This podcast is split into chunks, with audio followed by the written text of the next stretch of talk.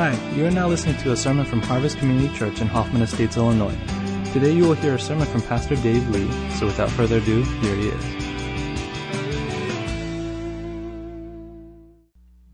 It's weird to say this, but good evening. And this is really our very first ever Saturday evening service um, since we started this church back in 1995. So uh, you are part of making history. I'm really glad that you're able to free yourself up and be here with us tonight. Um, I want to preach a message that I might entitle The Importance of Remembering. The Importance of Remembering. And the text comes from Joshua chapter 4, verses 1 through 9 and 19 through 24. I don't know if you guys can flash that up there on the screen for us NIV. Okay, and uh, I'm just going to read it for you and you just re- follow along with me on the screen. Here's what it says When the whole nation had finished crossing the Jordan, the Lord said to Joshua, Choose twelve men from among the people, one from each tribe, and tell them to take up twelve stones from the middle of the Jordan, from right where the priests are standing, and carry them over with you and put them down at the place where you stayed a night. So Joshua called together the twelve men he had appointed from the Israelites, one from each tribe. And he said to them, Go over before the ark of the Lord your God into the middle of the Jordan. Each of you is to take up a stone on his shoulder, according to the number of the tribes of the Israelites, to serve as a sign among you.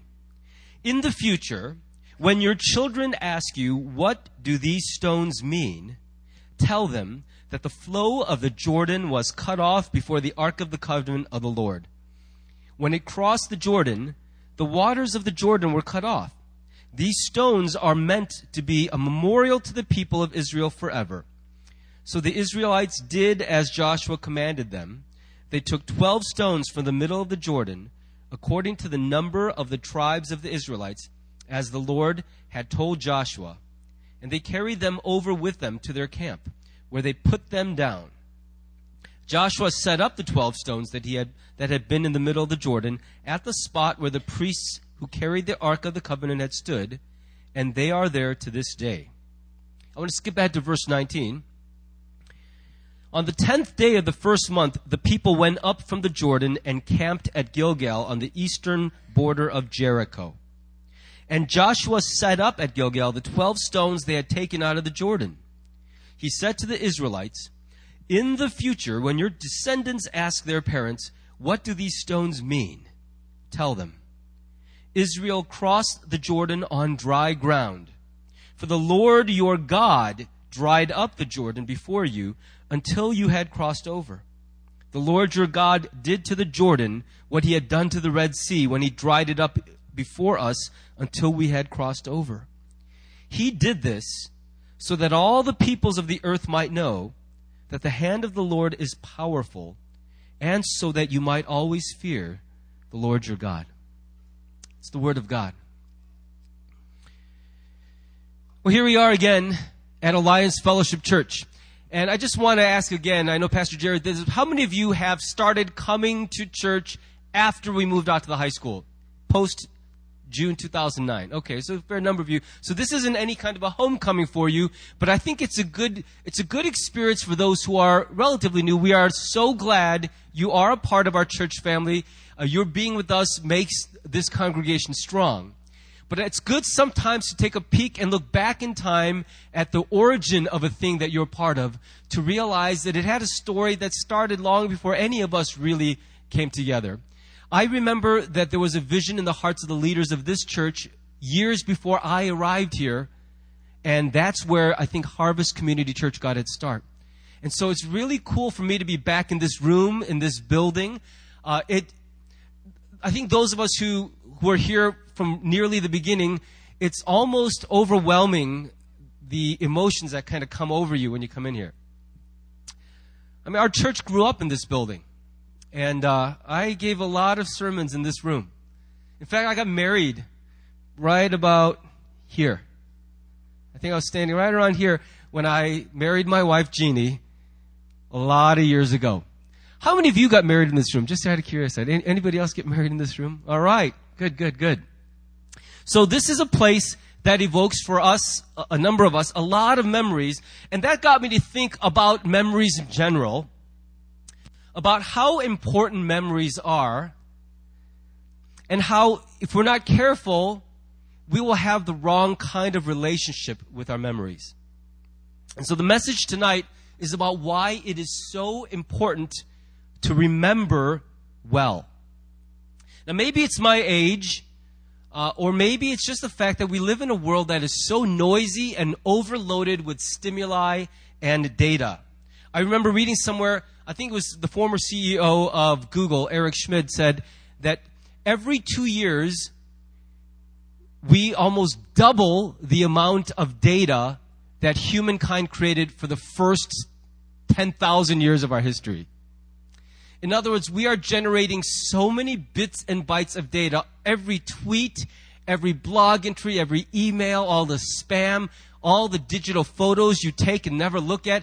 It's just creating so much data. We're doubling the amount of human data every two years. And so maybe it's the fact that um, there is just so much, but I feel like it's getting harder and harder to really hang on to memories.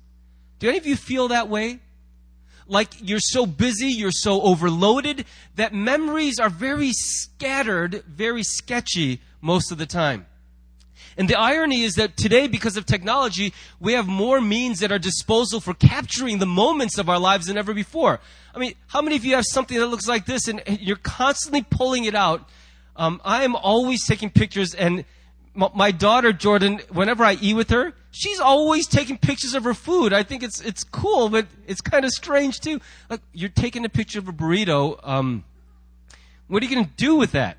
And we we put it in our journals, or we put it on Facebook, Twitter, uh, Instagram, and we are generating so many captured moments. But even while the number of captured moments increases, the practice of sitting and reflecting on the moments of our lives is decreasing.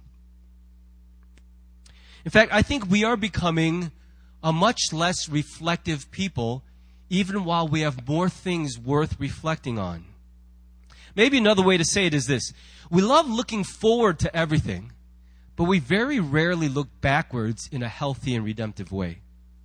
Don't you just love having something to look forward to. I, I remember me and my best friend in, in, high school, whenever there was a long stretch where there was no upcoming party or road trip or anything, we would get so bummed. We just sit around on the weekends and we just like, there's nothing to look forward to. But before long, we would start reminiscing on some of the things we did in previous weekends. And the thing is, we like to look forward, but so much of the growth that happens in our lives happens when we look backward. The problem is, though, that for many of us, when we look backward, we don't look backwards in a way that builds up our hearts. We look backward with a very skewed lens, and looking backwards causes more harm than good for a lot of people. Do you know that the last time we had service in here was June 2009? And on that last service in this room, I preached on the same text. It was a very short message, but I want to come back to this text with a completely different message because I think I've learned a few things since we moved out. I've seen some things in my own heart and in this text that I want to draw out for us. This text records a very important day in the life of the Israelites. It was a very, end of a very long journey for them. They had wandered around in the wilderness for 40 years. An entire generation of their forefathers had died during that wandering. And all the while, they were motivated by a promise God made to them that one day they would cross the Jordan River into something called the Promised Land. Well, that day had finally come, and everybody was totally stoked for this day. I mean, you know what it feels like when you've been waiting for a day to come forever and it's just right there around the corner. The day is finally on you and the air is electric with anticipation. That long, long awaited day is here. You've probably had days like that, haven't you? Right? I mean, I remember my wedding day was like that. I, when it finally came, it was surreal. I could hardly believe that I was actually going to get married that day. And so on days like that, where is your thinking? Where are your eyes set? On those long anticipated days, everything we think about is forward. We're, in, we're completely oriented towards the future, thinking about what's about to happen and what lies on the other side of that big, big boundary marker in our lives. But in the midst of a forward thinking moment, Joshua does a very interesting thing as the leader of the Israelites. He says, Hey, I know we've all just crossed the last straggler, maybe a little kid, maybe an older person who was a little slower getting there, got finally to the other side, and the whole nation now is on the other side in the promised land. And probably a cheer went up and there was a very excited murmur among all the people. And then Joshua silences the crowd and calls for their attention. And what he says and does next is very strange. He says, Hey, everybody, time out. I know you're really excited about finally being here, and you've heard all kinds of crazy rumors about what it's like on this side of the river. But before we get too ahead of ourselves, I'm going to ask you to take a time out, and we're going to do something really important before we move on to the next stage of our journey. And here's what he commands. He, he says, one man probably a strong guy because you got to pick up a good sized rock. He says, go to the middle of the Jordan River, right back to where we just crossed through. And I want you to find a really nice looking big stone from right in the middle, hoist it onto your shoulders and bring it out to the other side. We're going to use those stones to stack them together into a memorial monument that will stand as a, a point of remembrance for us and for future generations. The idea is that before they rushed headlong into the next part of their future, it was important for them to pause and do something to acknowledge God and remember what had just happened at this moment. So I want to make two important observations about this memorial monument they made. And one is that remembering begins with acknowledging God. If you're taking notes, you can just jot that down. Remembering begins with acknowledging God. And then the second observation is remembering the past builds our future faith. Okay? Remembering our past builds our future faith. So I want to, I want to, um, talk about that first observation. Remembering begins with acknowledging God. But before I do that, do you guys have that video clips, uh, queued up? And before you play it, just kind of hit pause for a second. I want to set it up. This is a, um, this is a test. So I want you to pay close attention to these instructions and no talking during the video. Just watch the video. And what I want you to focus on is how many times the people wearing white shirts pass the ball. And I'm going to ask you for total count at the end. All right. Would you go ahead and roll the tape? Pass the basketball.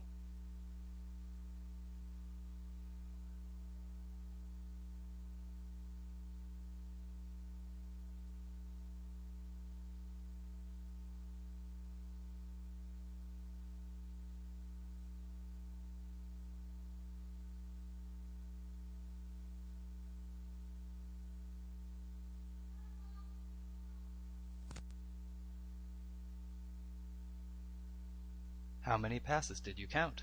Okay, pause the, the video for a second. How many did you count? 15. All right, 15. But, you can play it again. The correct answer is 15 passes. But did you see the gorilla? Did you see the gorilla? Watch it again. He even beats his chest right in the middle of the screen. So just to show our hands, how many of you have seen that before? White. Pass the Cheaters. Okay, so thank you for not saying anything. How many of you saw that for the first time right here just now? And keep your hands up, did not see the gorilla the first time? Okay, so I totally didn't see the gorilla either, and it freaked me out. I had to go back and play the actual video again to make sure they weren't putting in a gorilla later the reason I show that video is to make a point. All memory is selective. All memory is selective. I think it's common to believe that memories are like this. My mind is a camera. Whatever I see or hear or experience, I just record it objectively because memory is just a record of events that happened. Things that I saw, things that I heard. Isn't that the way we think about memory? But the problem is that at any given moment, there are too many things being said or done or shown to you that it would overload your brain and you'll go into psychosis if you tried to take in everything that's around you. So it's inevitable that as you walk through life, you're only going to remember a select sliver of what you experience. By its very nature, all memory selective. And the point of that was when we asked you to focus on counting how many um, passes the people in white shirts made, especially because it adds to it a pride and com- competition uh, motif. A lot of us were highly motivated and we were watching only one thing. And a guy in a gorilla suit strolls through, not even ducking, does this, and you're completely missed it. What's amazing though is now that you know, you will never be able to watch that video again and not see the gorilla. I ruined the video for the rest of your life. You will always see that gorilla because now you know to look for it. And, what that illustrates is we see what we want to see. We, another way of saying it is we see what we're looking for. And when you're focused, when, and every one of us, like it or not, we live life based on a theory about life and about the world and about other people and about God. And because we have these theories running in our minds all the time, theories like, oh, no one's ever fair to me. Everybody else always gets a break. God loves everyone but me. Everybody else gets good luck. It's so easy for all of them. And we have these theories about the world that are always running like an operating system in our mind. It's like a filter.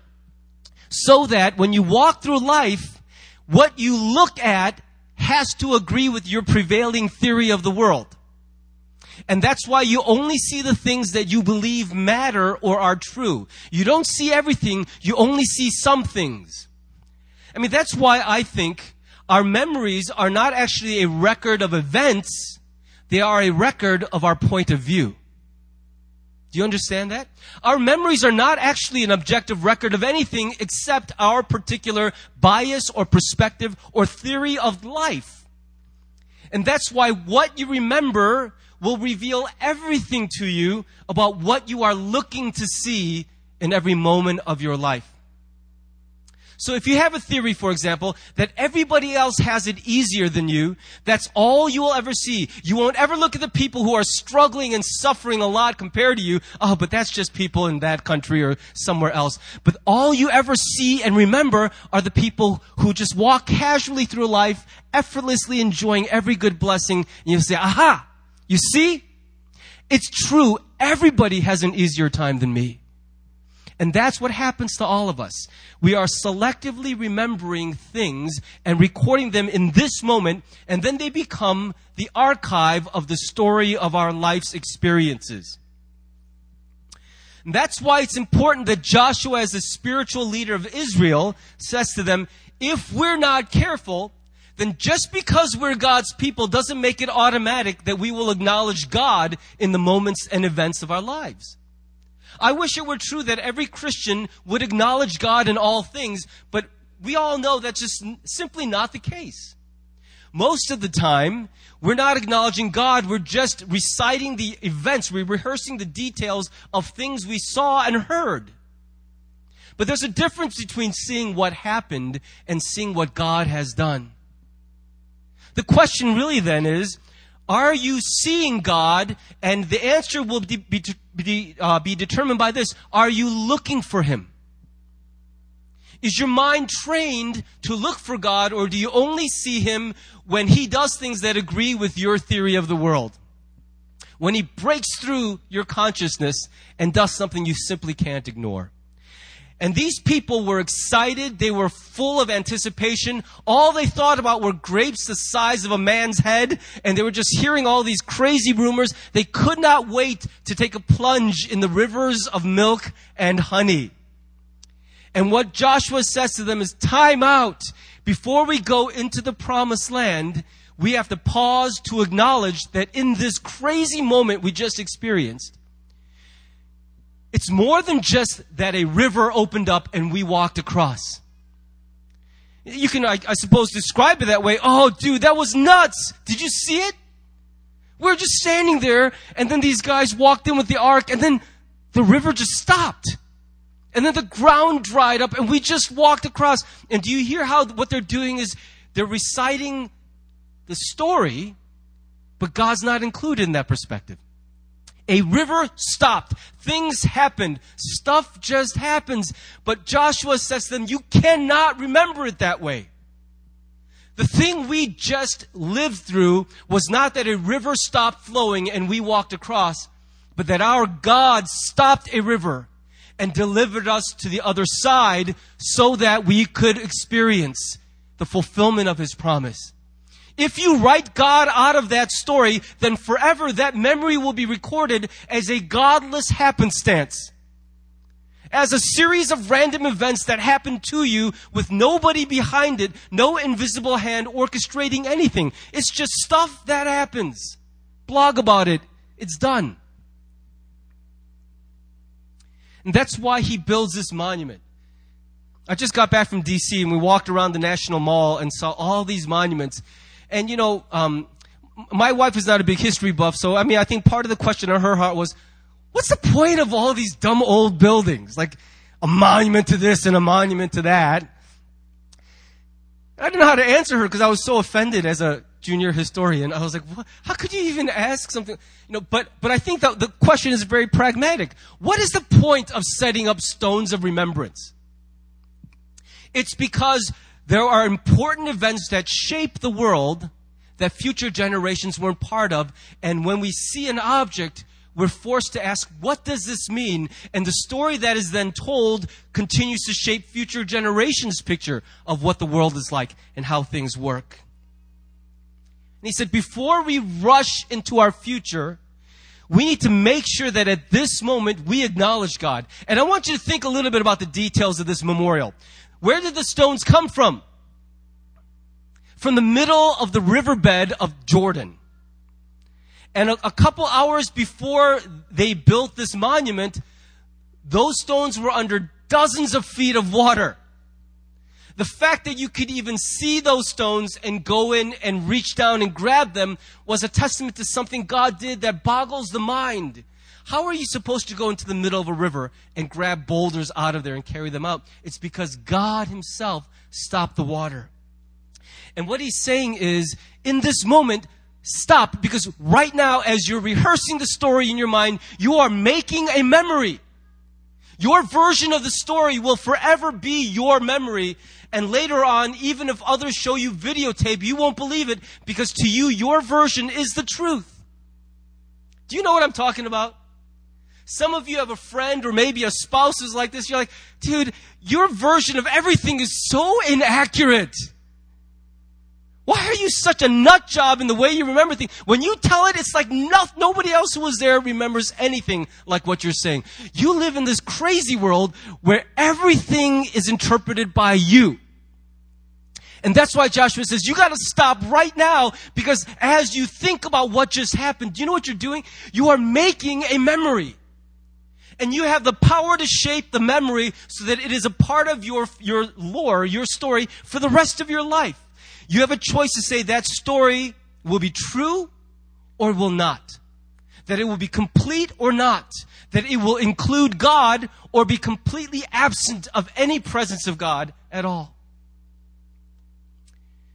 And so if you flash verses 21 to 20, 23 up there, would you guys do that for me?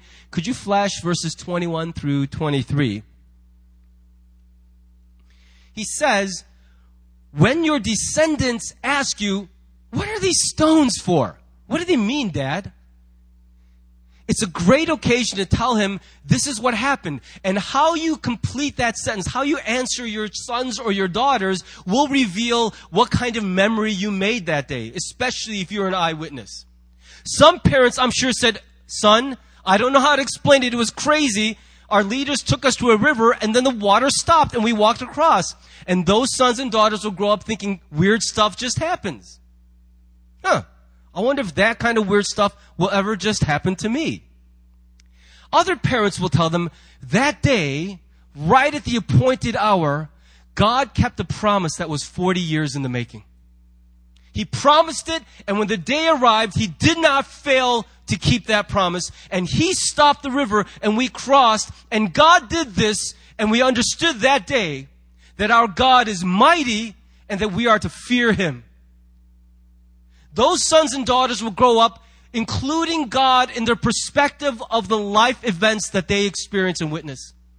Because what they're hearing is God is not peripheral to our story, He is the central figure.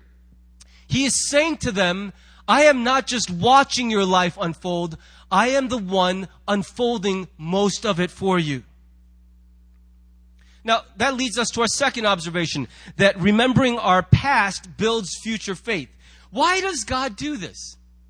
Why does he insist on memorials and monuments and why does he insist on being the central figure of our memories?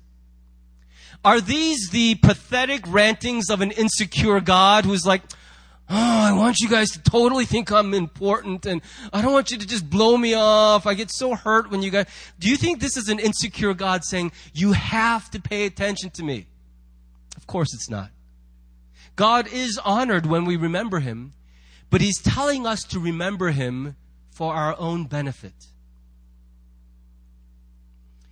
I think what God knew that the Israelites didn't quite understand yet is that there are still a lot of big trials ahead. That getting through the wilderness wandering and crossing the Jordan, it felt like the end of a journey, but in real sense, their journey was just beginning and the hardest part of it was still in front of them. And so he's saying to them, if you think you can let out a breath of relief and just coast from here, you've got it all wrong.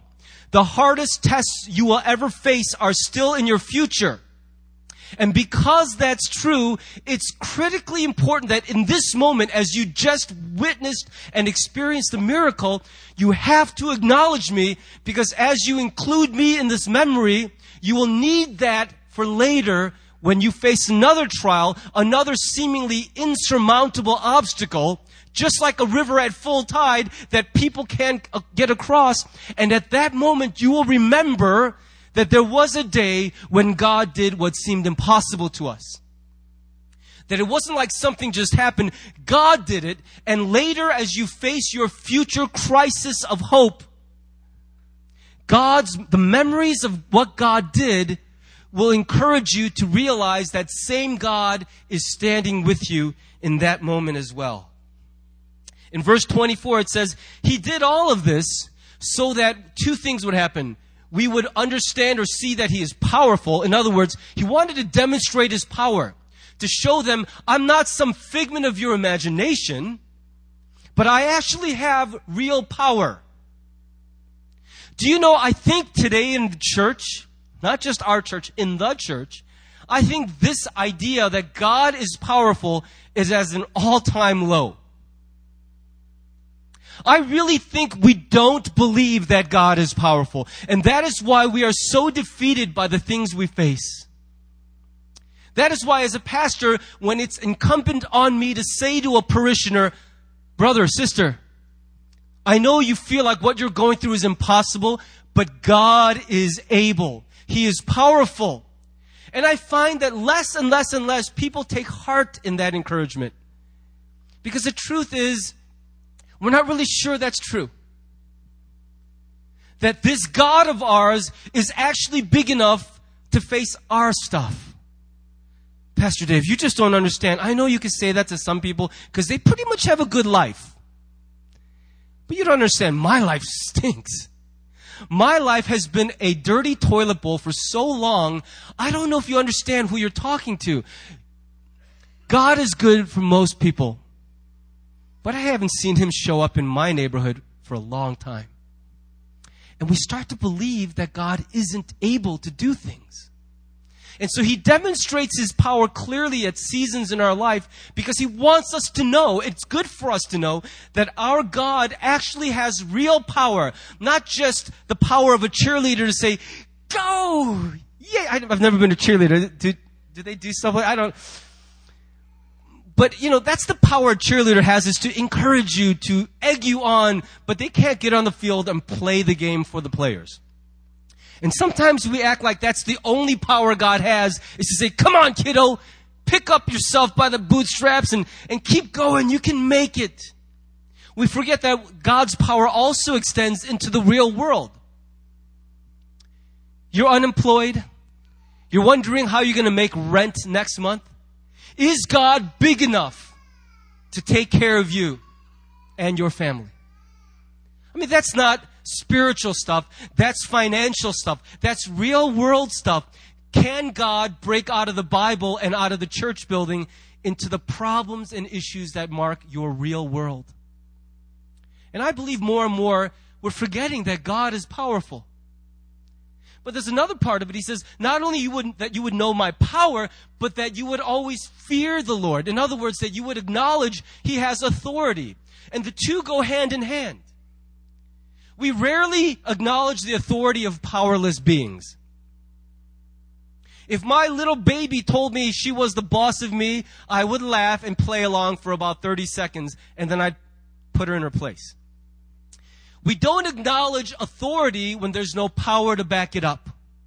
And that's why for some of, some of us sitting in this room, you have scoffed at God's authority for a very long time because in your mind you're thinking, forget it. My life has been pretty good without God. Yeah, I go to church. I try not to kill anybody. I sometimes donate to a good cause. But I don't have to submit myself to God because look at my life. So far, I'm bulletproof. I've enjoyed everything. I've got good health. I've got, and you're saying in your heart, you don't ever need to acknowledge God's authority because so far you've made life work without Him. But there will be seasons where God will show you because it's good for you to know that you cannot blow off His authority forever and still be okay. It is good for us as human beings. It is good for us as Christians to live under the authority of God. Here's why that's important. Jericho was the next chapter of this book. In fact, it says that at Gilgal, they were parked just east of, of where um, Jericho was. And do you remember the story of Jericho? They were about to face one of the most heavily fortified walls of the ancient world. Archaeologists tell us the wall was so thick, it's staggering to think it ever fell. If something supernatural had not happened, there's no way that just natural erosion over the centuries would have destroyed this city.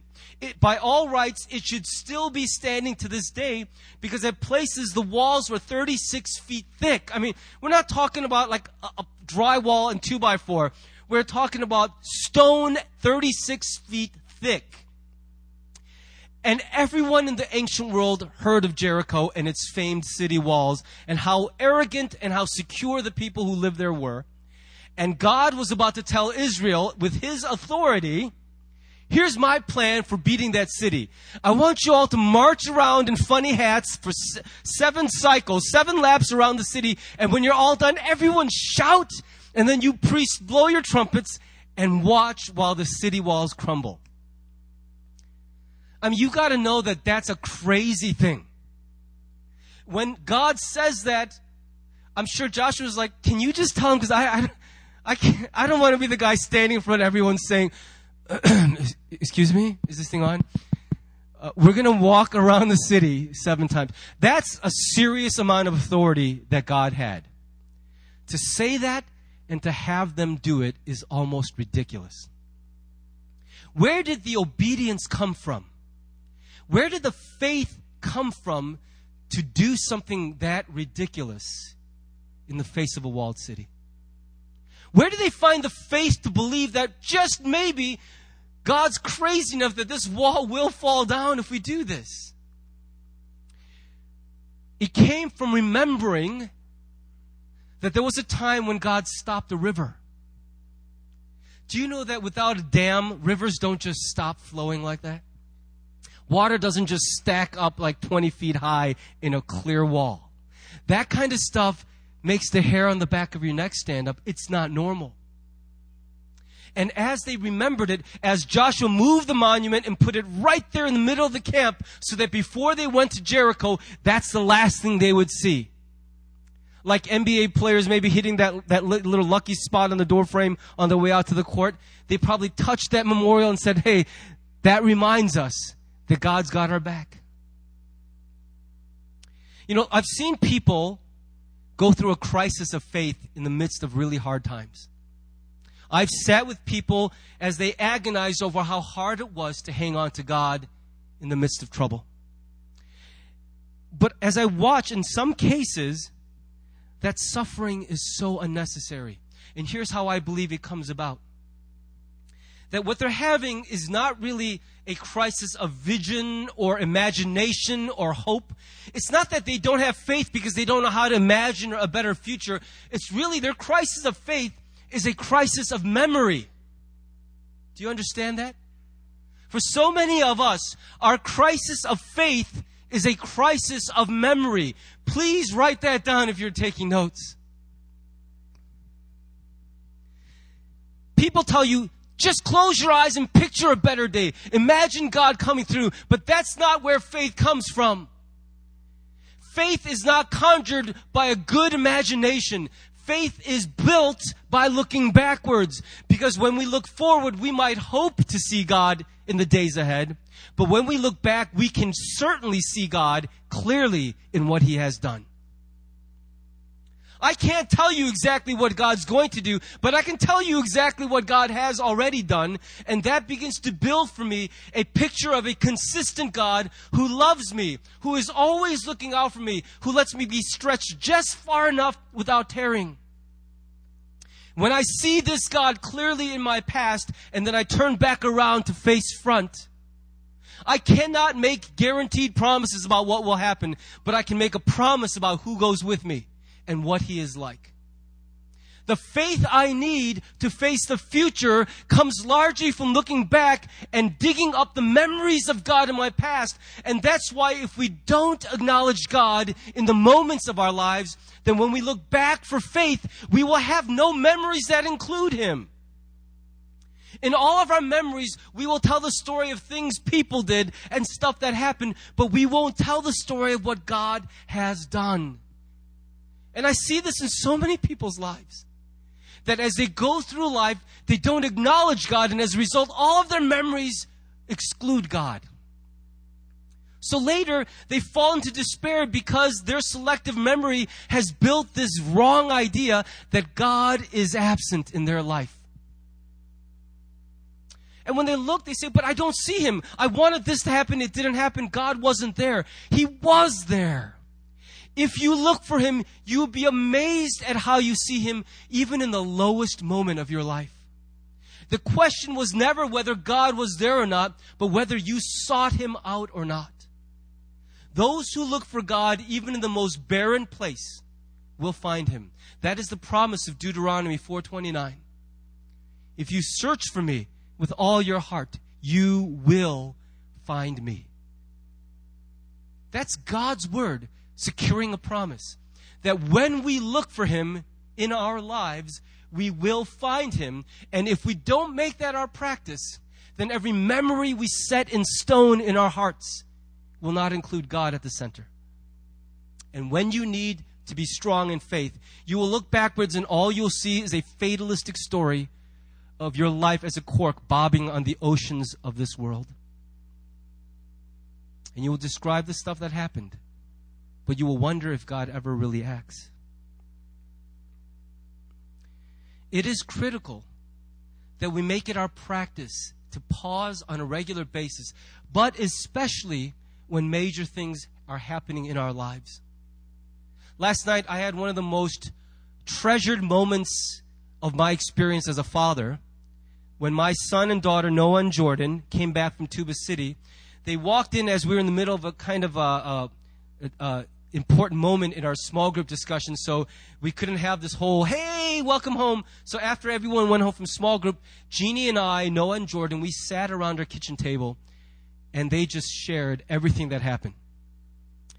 And I haven't seen that kind of display of real emotion or a sense that God was moving through their hearts. I was so moved. And what I realized was happening for our whole family yesterday around the kitchen table was that we were forming memories, and my two oldest kids were solidifying memories.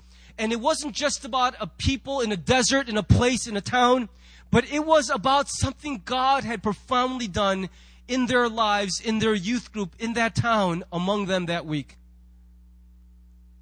I mean, my son is not an emotional guy, but I watched him bare his heart right out in the open. And I've never been so stirred as a dad as last night. That was one of the most powerful things I felt as a father.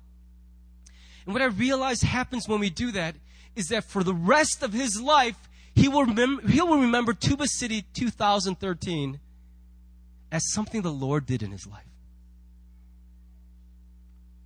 For the rest of his life, when he wonders if God does anything, if he changes hearts, if he touches people, that memory, which includes and is in fact built around God, will forever tell the story that says to him, Yes, God works.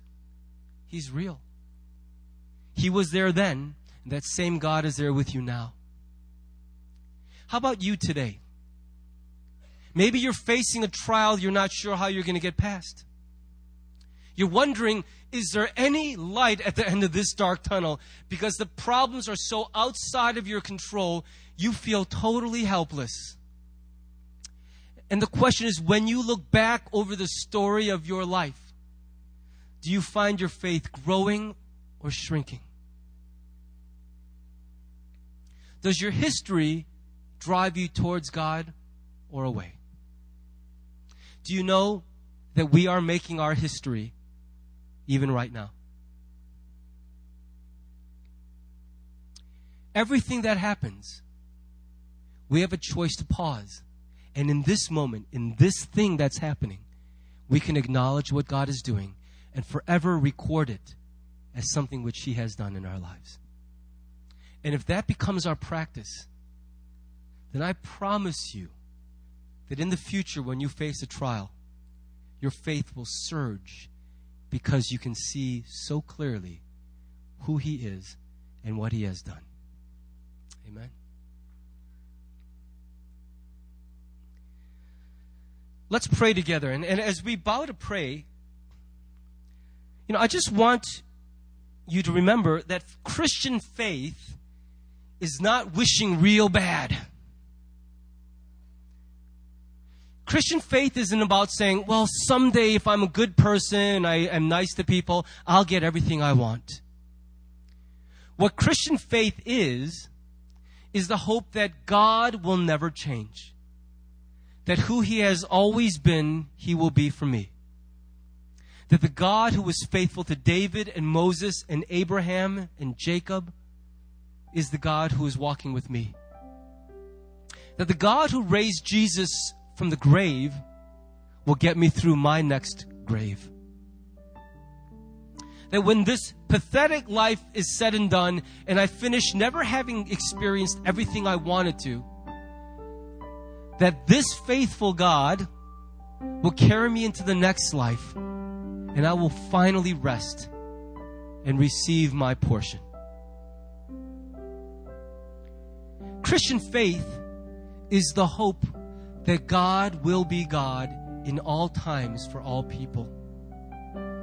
And that's not foolishness. I believe that that's how God is. Maybe you snuck by this far, building a life you're okay with, and not including God at all. At least not in any meaningful way. Well, I'm glad you've dodged the bullets this long. I'm glad it's worked out for you this far, but I know this about life. It will not play ball with us forever. It will not hold back the heartache, the tragedy, the pain and suffering.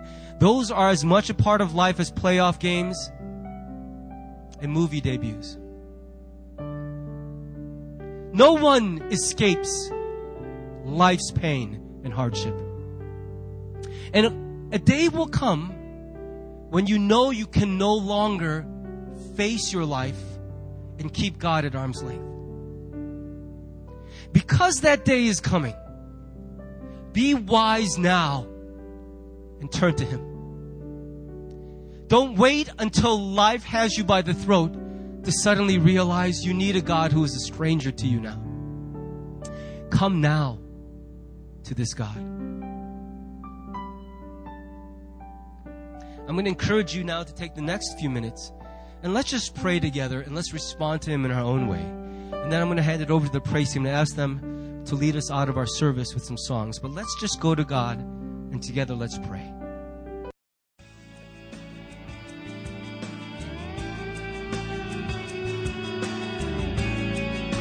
Thanks for listening to the sermon from Harvest Community Church. If you would like more information or have any questions or comments, check out our website at harvest-community.org. Thanks for listening.